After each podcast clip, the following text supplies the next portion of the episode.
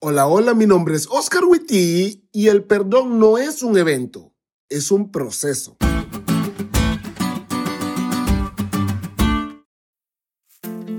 Feliz semana amigos. Gracias damos a Dios por el sábado.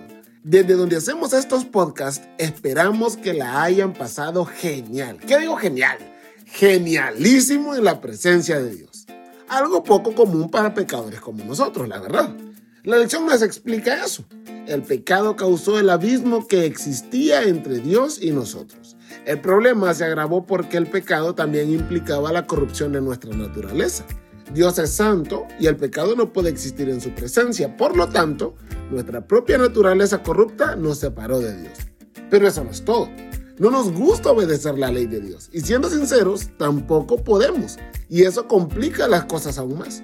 Porque el gobierno de Dios tiene una ley la cual Dios demanda que sea obedecida por sus hijos. Pero aquí viene otro problema con el pecado.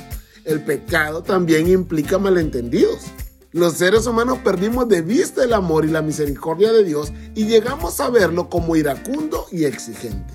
Y por eso no nos gusta que nos ponga la ley enfrente, porque pensamos que es una exigencia arbitraria de un Dios distante. Vaya problema tenemos los pecadores. Dios, viendo nuestra situación, no se quedó de brazos cruzados y lo que hizo fue mandar a Jesús. Jesús nos mostró cómo verdaderamente era el Padre. Y al ver a Jesús nos dimos cuenta que estábamos equivocados.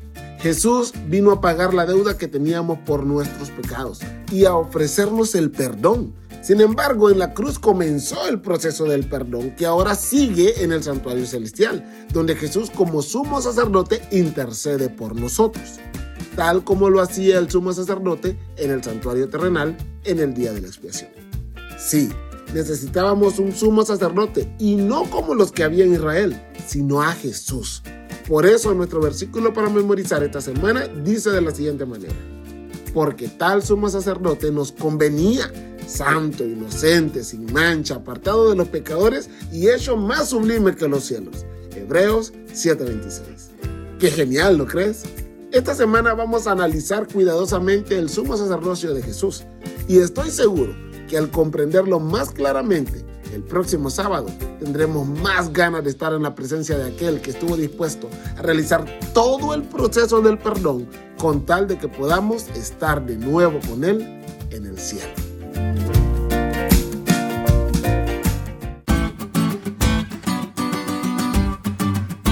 ¿Te diste cuenta de lo cool que estuvo la lección? No te olvides de estudiarla y compartir este podcast con todos tus amigos. Es todo por hoy, pero mañana tendremos otra oportunidad de estudiar juntos.